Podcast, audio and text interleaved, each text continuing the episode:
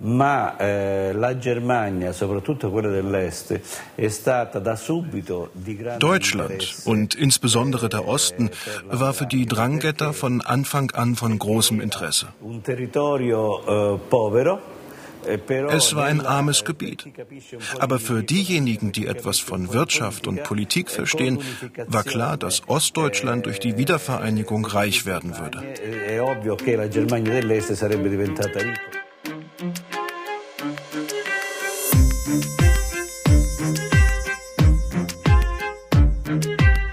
Willkommen zum Podcast MDR Investigativ hinter der Recherche. Ich bin Cecilia Kloppmann und arbeite für die politischen Magazine des Mitteldeutschen Rundfunks.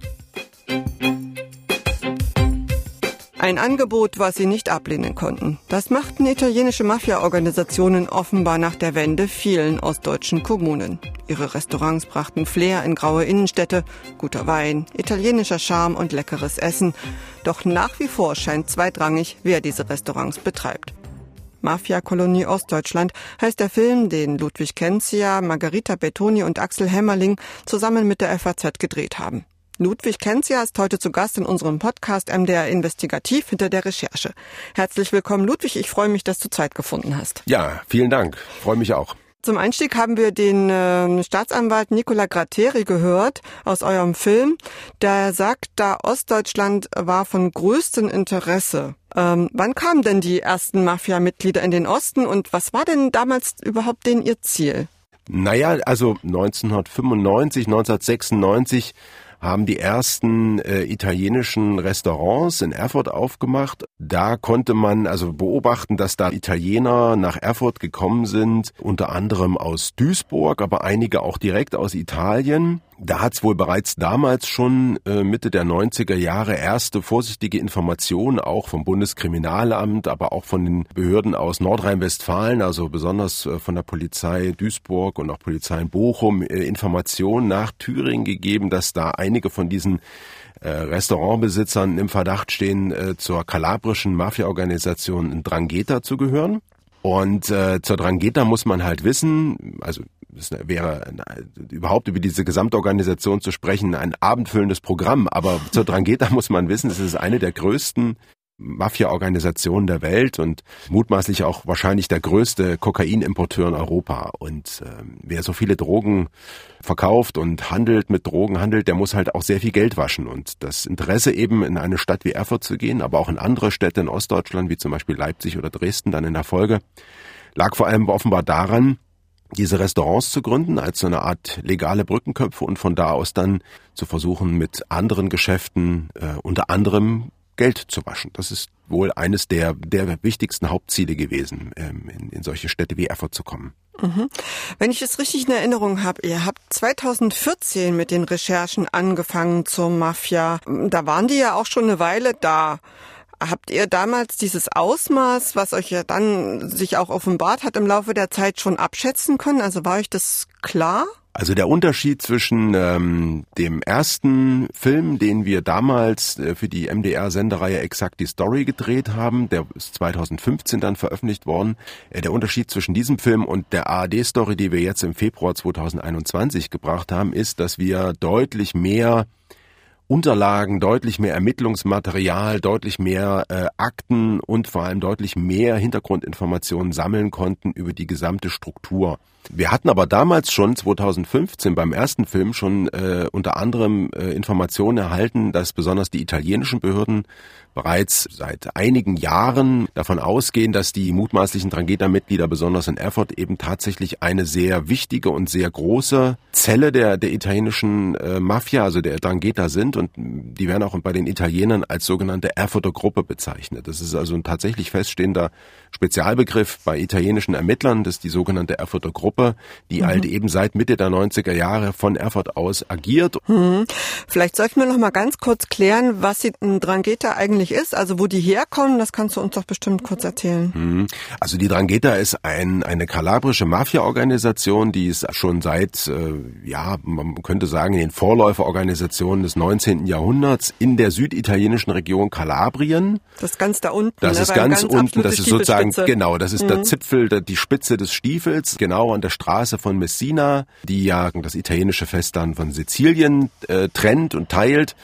Und sie ist eben eine der drei großen Mafia-Organisationen in Italien, neben der Cosa Nostra auf Sizilien und der Camorra in Neapel und Kampanien. Also ihr kometenhafter Aufstieg, würde man sagen, der ging eigentlich so Ende der 80er, Anfang der 90er Jahre los, als sich die italienische Regierung mit der Cosa Nostra auf Sizilien einen schweren Mafiakrieg lieferte, ist eigentlich die Drangheta in aller Stille zu einem der mächtigsten Drogenimporteure der Welt aufgestiegen. Und das hat ihr einfach auch A, sehr, sehr viel Geld und auch dadurch sehr viel Macht verschafft und sie ist eigentlich weltweit, muss man sagen, aktiv. Du hattest es gerade schon angedeutet, da geht es vor allen Dingen um den Handel mit Kokain.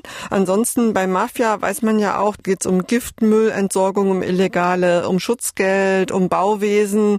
Also ursprünglich hat die Drangheta in den 60er und 70er Jahren mit äh, Entführungen viel Geld gemacht. Die haben in Norditalien reiche, also Kinder oder auch äh, Jugendliche oder auch äh, Angehörige von sehr reichen Menschen entführt nach Kalabrien. Das ist ein sehr, muss man, Kalabrien ist, ist also ein sehr wunderschöner Landstrich mit einem sehr großen zerklüfteten Gebirge, dem sogenannten Aspromonte. Und in diesem Gebirge, da kennen die sich gut aus. Mhm. Und dort haben die also dann teilweise ihre Entführungsopfer über Monate oder Jahre versteckt und haben halt eben sehr viel Geld erpresst. Und mit diesem Geld sind sie dann Stück für Stück mit in den Drogenhandel eingestiegen. Aber sie sind natürlich auch, also besonders dort unten in der Region natürlich in der Schutzgelderpressung auch mit unterwegs. Die Drangheta war auch in den 80er Jahren, auch in den 90er Jahren im, im Waffenhandel aktiv gewesen. Das dürfte sie sicherlich jetzt auch noch teilweise sein. Aber vor allem der, der Kokainimport, das ist eigentlich so das, das große, mhm. das große Hauptgeschäft, ja. Über was für einen Umfang sprechen wir da, Ludwig? Also mit Zahlen ist es immer so eine schwierige Sache, weil ja eine Mafia-Organisation nicht wie ein DAX-Konzern am Ende des Jahres einen Aktionärsbericht abgibt.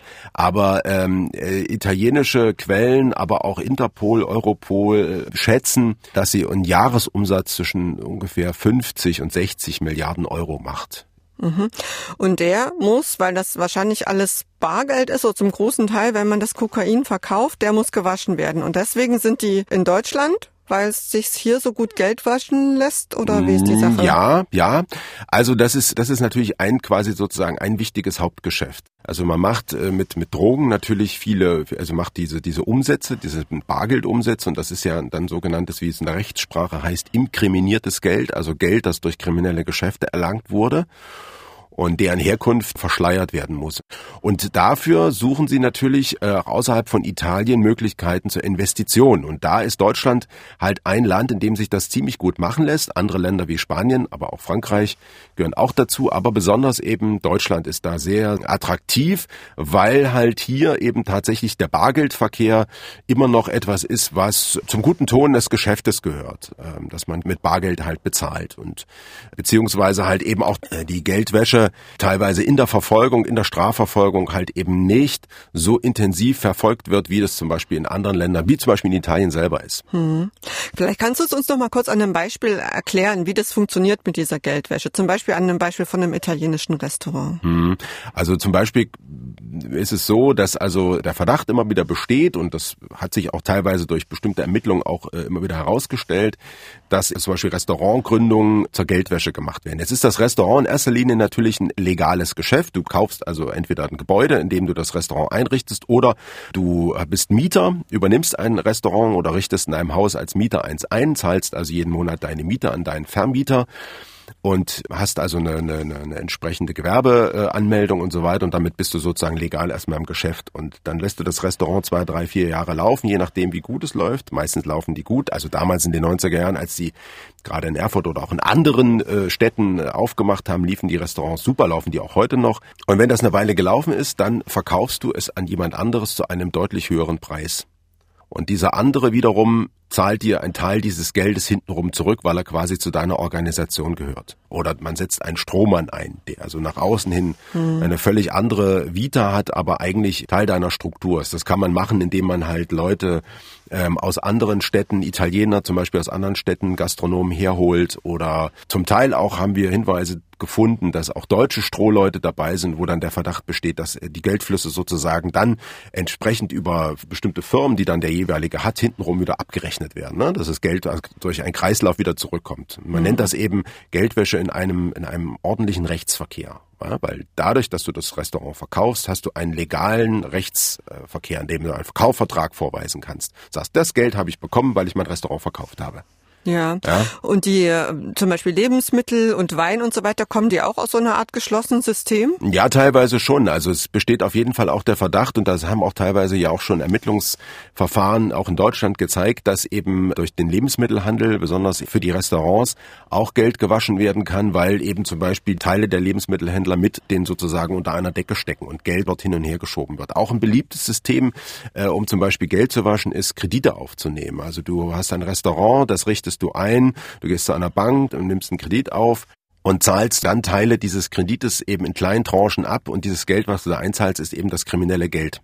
Also da zahlst du auf ein Konto ein und von diesem Konto aus wird dann, wird dann also der Kredit bedient und das Kreditgeld, was du bekommen hast, ist halt absolut sauberes Geld ne, weil es von der Bank kommt. Und Ostdeutschland war deshalb attraktiv, weil es hier viel aufzukaufen gab und auch erstmal günstig. Sagen wir mal so, Ostdeutschland war natürlich erstmal deshalb attraktiv, weil es ein, ein, ein leerer Markt war, der erstens eine Menge an Immobilien hatte, die zum Verkauf standen und durch Immobilienkäufe kannst du auch gut Geld waschen, indem du das Haus kaufst und es dann zum Beispiel eben wieder verkaufst und dadurch das Geld legalisierst. Mhm.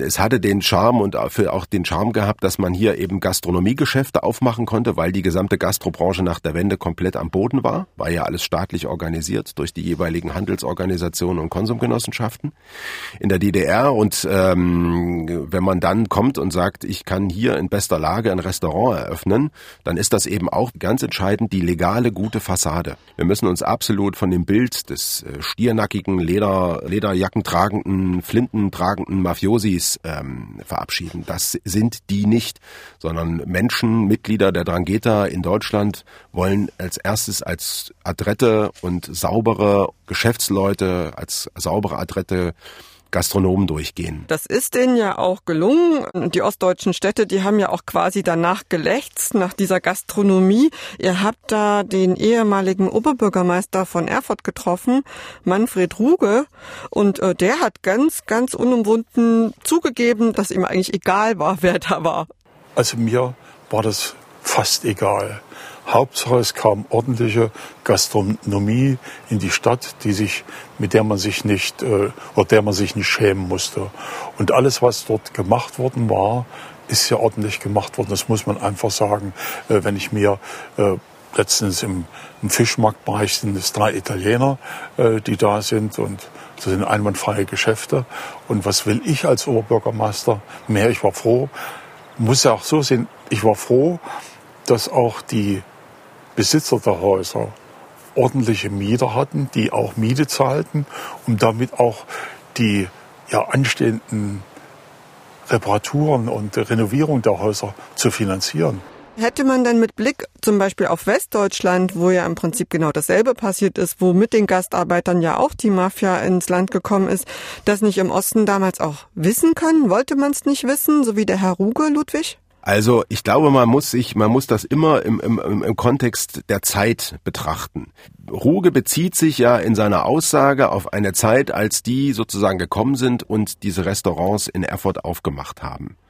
Und das war eine Zeit Mitte der 90er Jahre, da war Erfurt eine zwar wunderschöne, tolle Altstadt, die aber völlig kaputt und runtergekommen war. Und für einen Oberbürgermeister in dieser Phase damals war entscheidend, dass es Investoren gab, die sagen, äh, private Investoren, die sagen, wir kommen hierher und wir stecken hier Geld rein denn mit aufkommender Gastronomie kommen ja auch andere Dinge dann. Ne? Das kommen Touristen in eine Stadt zum Beispiel. Es kommt ja kein Tourist in eine Stadt, wenn er nicht weiß, dass es da irgendwo zwei, drei Restaurants gibt, wo man mal essen gehen kann. Und dadurch bekam die Stadt natürlich auch einen anderen Flair. Und zu diesem Zeitpunkt, zu diesem Zeitpunkt damals, muss man sagen, hat das Thema italienische Mafia im Ostdeutschland, aber auch in Westdeutschland in der öffentlichen Wahrnehmung nicht diese Rolle gespielt, wie es heute die Rolle spielt. Das sehen wir auch immer wieder an den, an den Reaktionen auf unseren jetzt aktuellen Film, dass jetzt noch Leute kommen und sagen, wir haben uns eure ARD-Story da jetzt im Februar 2021 angeguckt und wir sind echt erschüttert, das hätten wir nicht gedacht. Und dann sagen wir, na, das ist doch eigentlich schon seit 25 Jahren irgendwie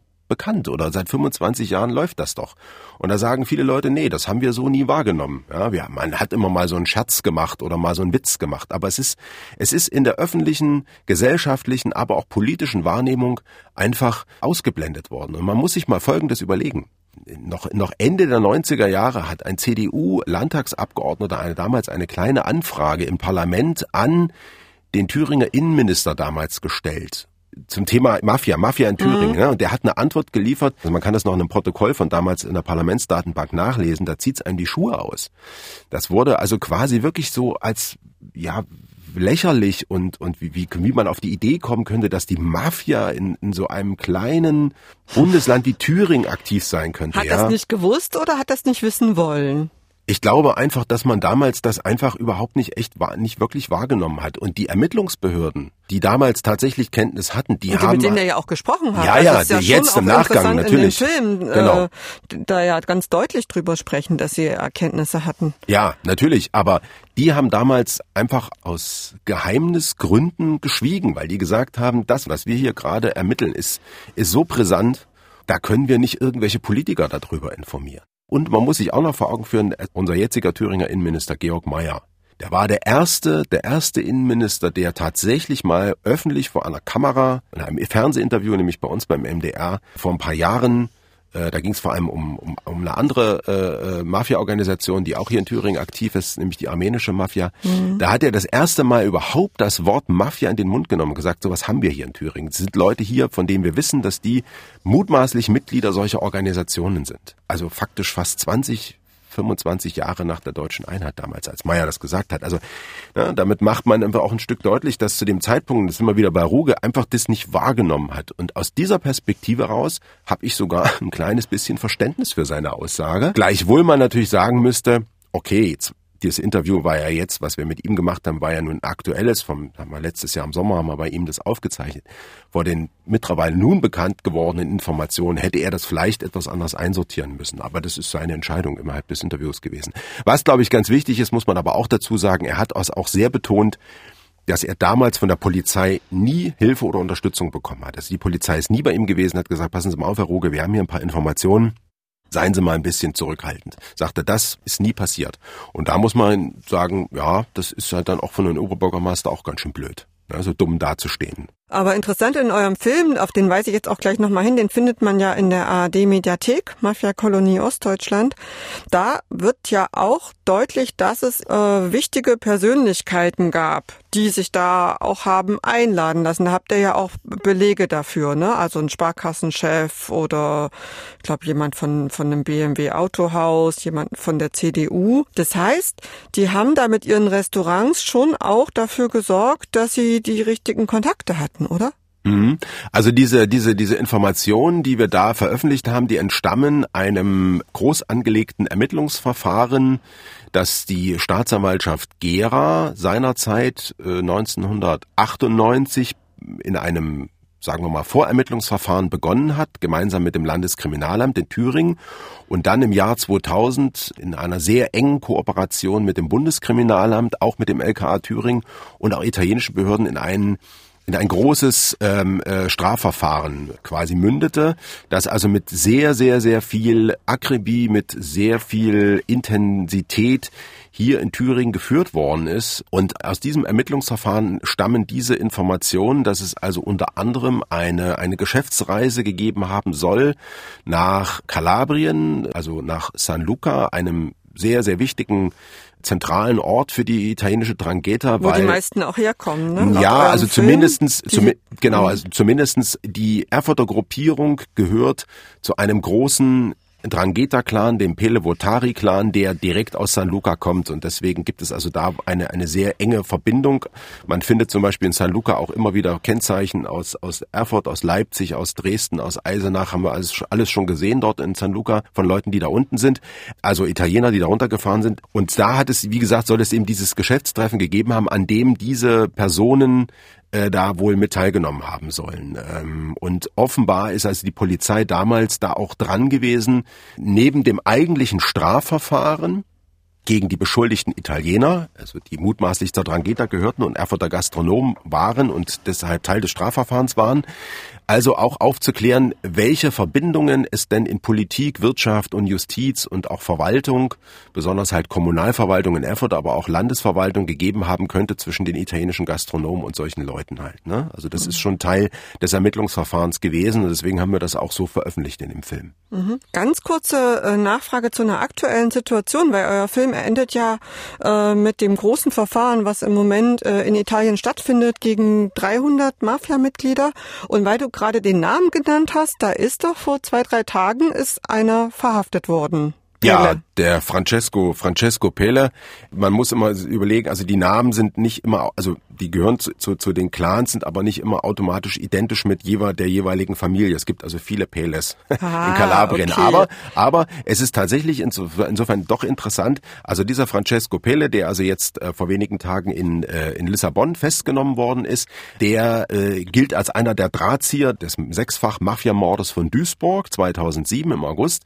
Und da mhm. wiederum ist es ganz wichtig, er selber hat zwar keine direkte Verbindung zu unseren Leuten in der Erfurter Gruppierung, aber es gab damals eine Verbindung zwischen diesem Mafiamord und Erfurt. Und zwar, dass sowohl mm, äh, von den Opfern aus gab es ver verwandtschaftliche Verbindung hier nach Erfurt, als auch einer der Täter, der damaligen Täter, war wohl auch hier in Erfurt mal gewesen und hatte wohl auch scheinbar Kontakte hier. Das also das ist sozusagen jetzt mal eher so eine Übereckverbindung zwischen diesem aktuellen Fall Francesco Pele, Festnahme in Portugal und, und mhm. der Mafia in, in Thüringen und Sachsen. Mhm. 2007 diese Mafiamorde, das äh, kommt ja in eurem Film auch ganz deutlich, sagt ihr, dass, dass das eigentlich für die Mafia so ein Worst-Case-Szenario war. Das ist nicht das, was die wollen. Die wollen lieber unerkannt bleiben. Es gab ja auch ein Verfahren in Thüringen, was 2002 eingestellt worden ist. Man fragt sich immer, warum ist da nichts passiert? Ihr habt da mit Jens Kehr gesprochen vom Landeskriminalamt und äh, den Ton spiele ich jetzt nochmal. Das ist ein Verfahren, was etwa zwei Jahre lief und das letztendlich im Ergebnis aber eingestellt wurde. Und das macht, glaube ich, auch so ein Stück deutlich, äh, wie schwierig es ist, in dem Umfeld organisierter Kriminalität äh, im, im Allgemeinen und insbesondere bei der italienischen organisierten Kriminalität ähm, erfolgreich zu ermitteln. Man hatte damals im Jahr 2000 ist es, äh, hatte man das Verfahren angeschoben. Es hatte den Codenamen Fido und es ist angeschoben worden, äh, um eben Geldwäschegeschäfte und Drogengeschäfte von mutmaßlichen Drangheta-Mitgliedern aus Erfurt, also dieser Erfurter Gruppe, aufzuklären, aufzudecken. Und zu diesem Zweck hatte man es da auch tatsächlich geschafft, einen verdeckten Ermittler in die Reihen der Mafia einschleusen zu können, einen, einen offenbar einen Italiener der sich da sozusagen das Vertrauen der Mafiosis ähm, erschlichen und erarbeitet hatte, um dann die Polizei darüber äh, zu informieren. Und im Jahr 2000 wurde dieser verdeckte Ermittler aus Sicherheitsgründen abgezogen und um diesen Abzug gab es wohl damals verschiedene Meinungsverschiedenheiten, Auseinandersetzungen zwischen den beteiligten Behörden. Aber der Abzug wurde dann also entschieden, der wurde rausgenommen und damit ähm, war im Prinzip das Verfahren mehr oder weniger tot haben uns da ähm, Ermittler erzählt, die damals mit dabei waren, gesagt haben, das Verfahren war im Prinzip nicht mehr weiterführbar. Gleichwohl hat natürlich die Staatsanwaltschaft, aber auch das LKA immer wieder natürlich im Blick drauf gehabt. Also als dann zum Beispiel 2007 die Mafiamorde in Duisburg passiert sind und es also eine Verbindung zwischen den Opfern und Erfurter Drangheta-Mitgliedern gab, da hat man natürlich auch nochmal genau geguckt. Aber offenbar hat die Thüringer Justiz bisher keinen klassischen, wie man in der Polizeisprache sagt, Anfasser gefunden, wo man sagt, jetzt können wir nochmal am roten Faden ziehen und können nochmal loslegen. Also die Beobachtung hat eigentlich immer stattgefunden, aber es hat eigentlich nie wirklich nochmals zumindest dafür gereicht, strafrechtlich richtig ordentlich da reinzugehen. Was uns ganz wichtig ist, und das haben wir aber auch versucht in dem Film nochmal deutlich zu machen, dass uns vor allem in dem Bereich die sächsische Seite sehr, sehr unterbelichtet vorkommt. Also die Frage, was auch das sächsische Landeskriminalamt in all diesen Jahren gemacht hat. Denn wir dürfen nicht vergessen, Leipzig und Dresden werden also auch in internen Papieren, sowohl bei den Italienern als auch bei bundesdeutschen Behörden, nach wie vor als Drangheta-Standorte angesehen. Und da haben wir leider bisher, also vom Sächsischen Landeskriminalamt zum Beispiel, in unseren Anfragen, die wir da auch hingestellt haben, eigentlich mehr oder weniger nicht Aussagen bekommen. Mhm. Und das mhm. ist, das finden wir eigentlich auch ziemlich dramatisch, äh, dass es da einfach momentan offenbar in Sachsen auch überhaupt kein größeres äh, Interesse gibt, irgendwie da tatsächlich aktiv zu werden. Ich habe mit dem äh, mit dem Herrn Sergi vom Bundeskriminalamt gesprochen, mit dem Jens Kehr vom Landeskriminalamt in Thüringen. War das denn schwer, die dazu zu bewegen, sich dazu zu äußern? Und dann ist ja auch so ein bisschen die Frage, ähm, wie ist denn euer Film da aufgenommen worden eigentlich von Seiten dieser Ämter? Schwer ist äh, relativ, sondern es ist eher, es ist eher, sagen wir mal, es ist langwierig, weil diese Behörden natürlich erstmal genau wissen wollen, was wollen wir wissen, wo wollen wir hin mit unseren Interviews, mit unseren Recherchen. Insofern haben wir, sagen wir mal, eine Weile gebraucht, aber ich glaube, es liegt natürlich auch daran, dass wir halt eben als Rechercheredaktion für den MDR, besonders in diesem Team, Axel Hämmerling, Margarita Betoni und ich halt jetzt auch schon über die vielen Jahre der, der Recherchen halt einfach auch eine Erfahrung haben. Dieses läuft dann teilweise auch so, dass selbst die dann auch manchmal fragen, was haben sie denn bei ihren Recherchen für Erkenntnisse gefunden? Also dass wir also uns da auch ein bisschen austauschen, manchmal so ein bisschen in, in Hintergrundgesprächen. Äh, wie das angekommen ist, äh, ja, unterschiedlich, glaube ich. Also vom Bundeskriminalamt haben wir jetzt erstmal keine direkte offizielle Reaktion bekommen. Ich denke, das wird sicherlich mit gemischten Gefühlen äh, aufgenommen worden sein, weil wir teilweise auch Informationen öffentlich gemacht haben, die aus interneren Papieren stammen, unter anderem, dass die Drangheta in Deutschland eine, eine eigene bisher öffentlich kaum bekannte oder öffentlich gar nicht bekannte äh, Mafia-Kommission unterhält, mhm. wo also verschiedene hochrangige Drangheta-Mitglieder an einem Tisch sitzen und hier für Frieden und Geschäfte sorgen. Äh, das wird jetzt sicherlich im BKA nicht so gut angekommen sein, dass wir das veröffentlicht gemacht haben. Aber gleichwohl, glaube ich, ähm, haben auch die Behörden natürlich immer wieder auch ein gewisses Grundinteresse, das würden sie wahrscheinlich offiziell so nie sagen, aber ein gewisses Grundinteresse, dass durch Journalisten wie uns und auch andere Kolleginnen und Kollegen anderer Sender, anderer Zeitungen oder Magazine immer wieder was über organisierte Kriminalität in Deutschland machen, um das einfach auch öffentlich zu machen. Das ist auch, glaube ich, ein wichtiger Punkt. Organisierte Kriminalität scheut die Öffentlichkeit, will nicht öffentlich gemacht werden und deswegen ist es halt notwendig, dass Journalistinnen und Journalisten das auch immer wieder tun. Wie ist es denn jetzt eigentlich mit der Mafia vor Ort in Thüringen. Also am Ende spuckt ihr denen ja schon in die Suppe. Die möchten ja möglichst nicht, dass über sie berichtet wird. Gibt es da Reaktionen von deren Seite? Die einzige Reaktion, die wir bekommen haben, war vor Veröffentlichung des Filmes, weil wir natürlich genau das, was wir immer machen, was zu einer guten journalistischen Recherche dazugehört. Wir konfrontieren alle Seiten mit unseren Rechercheergebnissen. Und wir haben also auch eine Liste von Personen gehabt, die Teil dieser Recherche waren und auch noch weiteren Recherchen sind. Und die haben wir dann in langen Fragenkatalogen äh, schriftlich, sowohl mit in Briefen als auch in Mails konfrontiert damit und wir haben äh, von einem, äh, also über seinen Anwalt noch vor Veröffentlichung des Films, also da ein langes schriftliches Traktat bekommen, ähm, in dem versucht wurde, eigentlich die Veröffentlichung des Films halt zu unterbinden. Das ist aber gescheitert. Also wir haben das dann durch die Rechtsabteilung des MDR und auch die FAZ hat das in ihrer Rechtsabteilung alles prüfen lassen, haben gesagt, also da müssen wir uns keine Sorgen machen. Ansonsten haben wir eigentlich keine weiteren Reaktionen erhalten. Das ist, ich glaube, da, da, das, das wird auch anders wahrgenommen. Wie meinst du das anders wahrgenommen? Ja, ich glaube, dass dass äh, also die die nehmen das wahr, aber die würden einfach aufgrund auch der hohen Öffentlichkeit, die die Berichterstattung hat und die wir auch als Reporter haben, glaube ich, äh, würden öffentliche Reaktionen ja würden wir ja auch wieder öffentlich machen. Ne? Von daher glaube ich, äh, die sagen sich, das nehmen wir jetzt erstmal so hin. Wobei ich mich schon gefragt habe, als ich den Film angesehen habe, direkt genannt und gezeigt habt ihr keines der Restaurants. Und da habe ich mich schon gefragt, ob das vielleicht auch zu gefährlich ist. Es ist, es ist juristisch gefährlich. Also das Problem ist folgendes, das äh, haben wir eben im Laufe der letzten Jahre eben, haben wir die Erfahrung halt auch sammeln müssen, auch sicher auch durch einen größeren juristischen Rechtsstreit, den wir mit einem Erfurter Gastronomen über einen langen Zeitraum hatten, äh, aufgrund äh, unseres allerersten Films 2015. Der hatte damals also geklagt äh, gegen, gegen die Berichterstattung und hat auch äh, in einem Teil ähm, vom Landgericht in Leipzig und dann später bestätigt durch das OLG Dresden auch Recht bekommen. Es ist halt deshalb schwierig. In Deutschland ist die Mitgliedschaft in einer Mafia-Organisation nicht strafbar, weil es diesen Straftatbestand im Strafgesetzbuch nicht gibt.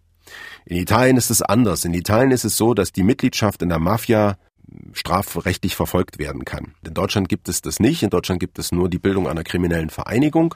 Und das bedeutet, dass wenn wir jetzt sagen würden, die und die Person steht mutmaßlich, äh, also wenn wir sie mit Namen benennen würden, steht mutmaßlich im Verdacht, äh, Mitglied der italienischen Mafia zu sein, dann könnte der vor einem deutschen Gericht halt immer sagen, na, beweist mir das doch mal. Ja, und ihr zeigt es dann eben auch nicht, ne? Weil man, genau. es gibt ja, man weiß, in Weimar und in Erfurt, genau. es gibt natürlich immer Gerüchte, Richtig. dieses, und, und man muss natürlich auch sagen, nicht alle italienischen Restaurants gehören der Mafia. Absolut, ja, ja, absolut. Wie gesagt, mhm. obwohl die Dichte in Erfurt relativ hoch ist, äh, ohne jetzt mal genaue Zahlen zu nennen. Mhm. Aber ähm, es ist Warum eben. Warum nennt ihr nicht genaue Zahlen? Naja, wir wissen, wie viele es sind. Wir können halt sagen, dass es ein großer Teil ist. Man kann sagen, es handelt sich so um die, um die, sagen wir, zwischen sieben und zehn Restaurants plus minus, äh, die alle alle in einem in einem Netzwerkverbund zusammengehören äh, oder zumindestens in geschäftlichen Kontakten untereinander verbunden sind. Das Problem ist, wenn du das Restaurant zeigst, musst du halt eine, eine Mindesttatsachenbeweis in der Hand halten. Und das ist das Problem. Vor deutschen Gerichten reichen eben leider interne Papiere von, von, von Ermittlungsbehörden eben nicht aus.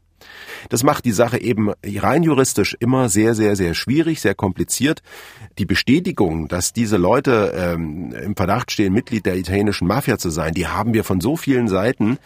Aber es ist vor dem, vor dem Hintergrund der Persönlichkeitsrechts, des Persönlichkeitsrechtsschutzes einer einzelnen Person extrem mhm. schwierig in Deutschland so personifiziert über organisierte Kriminalität zu berichten, als beispielsweise in anderen Ländern.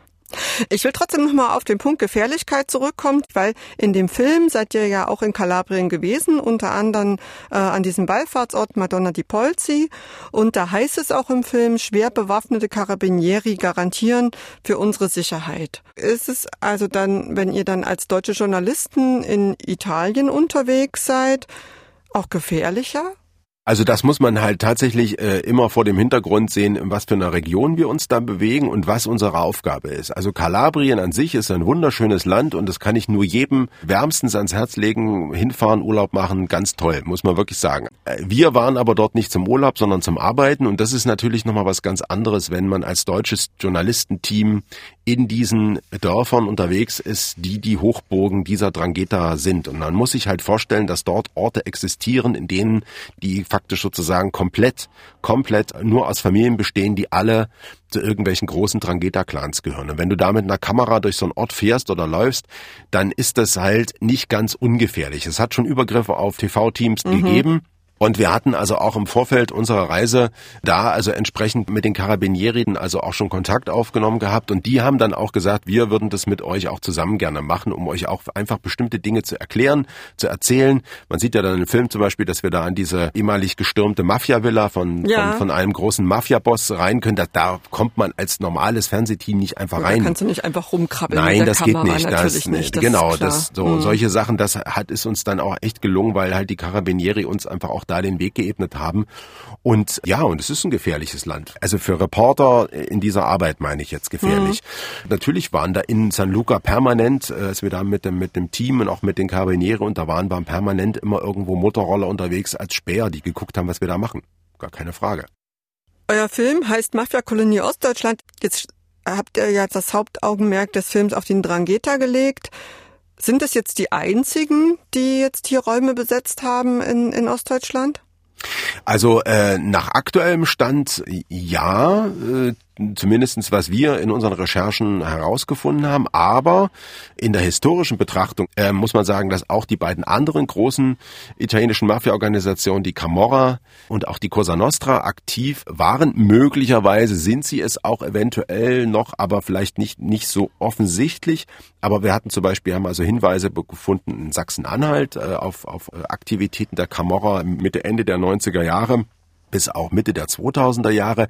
In Sachsen gab es unter anderem einen, einen Mafiamord. Und dieser Mafiamord, da haben wir auch jetzt aktuell für diesen Film ja auch recherchiert, der führt in die Reihen der Cosa Nostra, der, der sizilianischen Mafia. dann, das hat aber jetzt, das haben wir natürlich in dem Film jetzt nicht beleuchtet, das wäre sozusagen nochmal ein eigener Film. Mit ganz anderen Mafias genau, beschäftigt. Genau, ne? es, es gab ja halt eben auch kurz nach der Wende dann eben ganz aktiv, vor allem in, in, in Brandenburg, in Mecklenburg-Vorpommern, in Berlin, einen starken Einfluss von, von russischen Mafiagruppierungen die hierher gekommen sind.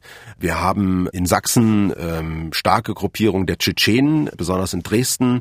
Wir haben hier in Thüringen, aber auch in Leipzig mehrere äh, Clanableger der armenischen Mafia, eine bis vor wenigen Jahren relativ unbekannte Gruppierung, die aber absolut nicht zu unterschätzen ist, eine sehr große und auch sehr mächtige Mafia-Organisation mit, mit, mit einflussreichen Bossen. Äh, und mit viel Geld, die halt eben besonders äh, in Leipzig, aber auch hier in, in Thüringen ähm, und auch in, in Berlin natürlich äh, unterwegs ist. Also sagen wir mal, äh, die, die ostdeutschen äh, Bundesländer sind für, für organisierte Kriminalität auf jeden Fall auch ein attraktives Pflaster. Hm. Wenn die Zuhörer, die sich jetzt vielleicht auch fragen, naja, es ist aber eigentlich lecker in dem Restaurant und ich habe gehört, das ist äh, gerüchteweise, das soll Mafia sein, aber ich find's da lecker und es ist äh, gemütlich und schön. Wo ist eigentlich das Problem, wenn ich da essen gehe? Also für mich als, als normalen Kunden. Als normaler Kunde ist es eigentlich das Problem nur da, besteht darin, dass man faktisch durch den Besuch und auch vielleicht durch das Essen dort die Gruppierung auch damit unterstützt, indem man faktisch die Legalität, die sie durch dieses Restaurant erlangt haben, halt weiter unterstreicht. Ich glaube, es wäre zu kurz gegriffen, wenn man sagt, wenn man dort eine Pizza isst, unterstützt man organisierte Kriminalität. Aber was man macht, ist eben sozusagen, man, man unterstützt die Etablierung des jeweiligen Restaurants, wenn der Verdacht besteht, dass dahinter sozusagen mutmaßliche Drangheta oder andere italienische Mafiagruppierungen stehen könnten, unterstützt man deren Weg in die Legalität. Und das, das ist eigentlich das, das sagen wir mal so, das zivilgesellschaftliche Problem bei der ganzen Geschichte. Aber gleichwohl muss das jeder selbst entscheiden. Ich würde nie jemanden Vorschriften machen. Ganz ehrlich, jeder muss da selbst eine Entscheidung treffen, wie er das und, handelt. Und Du, wirst du denn noch freundlich beim Italiener empfangen jetzt nach ich den ganzen nicht, Filmen? Ich gehe nicht italienisch essen. Du Jedenfalls gehst gar nicht, nicht italienisch nee, essen? Nee. Ich esse nur gerne in Italien. Ich fahre gerne nach Italien und ich finde Italien ist, ist, ein, ist eins meiner absoluten Lieblingsländer. Ich mag Italien sehr ähm, habe in Italien auch Freunde. Aber das, was ich hier auch durch mein Wissen als Journalist, und das gilt auch für meine anderen ganzen Kollegen, was wir als Journalisten als Wissen haben, das ist einfach jetzt auch dann unsere private, persönliche Entscheidung, dass wir eben auch diese Lokale nicht, nicht aufsuchen würden. Aber das tut ganz ehrlich dem Geschäft, glaube ich, keinen Abbruch, denn das sieht man ja, die sind ja, also jetzt momentan in der derzeitigen Situation mit Corona natürlich nicht, da sind die Läden auch alle zu, aber im normalen Leben außerhalb von Corona sind die auch alle voll und die machen ihren Umsatz. Ganz zum Schluss nochmal die Frage, was denkst du, ist die Mafia gekommen, um zu bleiben? Also kriegen wir die wieder raus aus den Städten? Das hängt sicherlich davon einfach ab, äh, wie, inwiefern welche, welche strategischen Entscheidungen sie selber trifft und inwieweit sie sozusagen durch staatliche Restriktion respektive durch Strafverfolgung ähm, möglicherweise unter Druck gerät, bestimmte Stützpunkte in Deutschland aufzugeben. Aber im Großen und Ganzen, glaube ich, äh, gehört sie einfach zur, zur kriminellen Struktur dazu und das werden wir auch in ihrer Gesamtheit nicht wegbekommen. Das ist einfach so. Na gut, dann können wir uns ja wahrscheinlich in äh, einiger Zeit auf den nächsten Mafia-Film von euch freuen, wenn die uns erhalten bleibt, die Mafia. Ludwig, dann danke ich dir sehr für die Zeit, die du dir genommen hast. Ja, gerne. Das war sehr interessant und äh, bis bald. Vielen okay. Dank. Tschüss. Tschüss. Das war der Podcast MDR Investigativ hinter der Recherche. In den Shownotes finden Sie Links zu weiteren Informationen und auch den Link zu dem Film Mafia Kolonie Ostdeutschland. Außerdem gibt es dort eine Übersicht aller Folgen und unsere Adresse fürs Feedback. Direkter Weg für Kritik und Anregungen wäre die E-Mail-Adresse investigativ.mdr.de. Auf mdr.de slash investigativpodcast finden Sie alle unsere Folgen und hier können Sie uns auch ganz bequem abonnieren. Die nächste Folge MDR Investigativ hinter der Recherche kommt am 23. April. Dann wieder mit Esther Stephan. Wir hören uns, so Sie mögen, in vier Wochen wieder. Machen Sie es gut und bis zum nächsten Mal.